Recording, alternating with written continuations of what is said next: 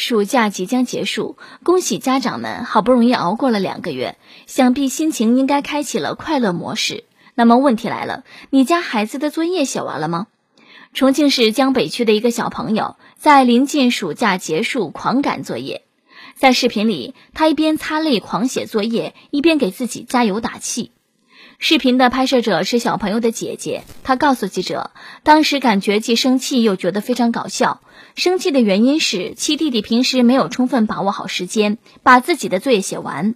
但是搞笑的就是，看到一边哭一边写，还大喊加油的弟弟又觉得有趣。作业做完后，弟弟表情瞬间如雨过天晴般灿烂。问大伙儿一个问题吧，这两天晚上你们家娃补作业补到几点呢？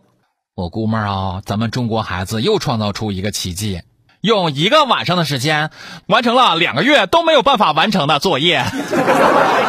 就怕慌慌张张赶作业，结果后来老师却一眼都没看过。作业大多相似，没写完作业的原因却各有不同。那么接下来即将上映几部大剧，大家伙都关注一下啊！励志剧《一夜完成暑假作业》悬疑剧我的作业去哪儿了，侦探剧作业被偷，友情剧哥们儿我们一起挨批吧，辩论剧作业我写了，温情剧课代表的帮衬，战争剧你借不借我抄作业，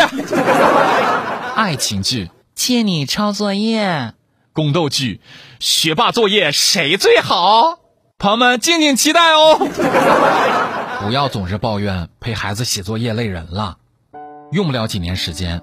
你看着孩子房间熄灭的台灯，一片漆黑，就会怀念那个小小的背影坐在那块儿，一会儿写字儿，一会儿摸摸脑袋，一会儿玩玩笔，一会儿喊妈妈来一下。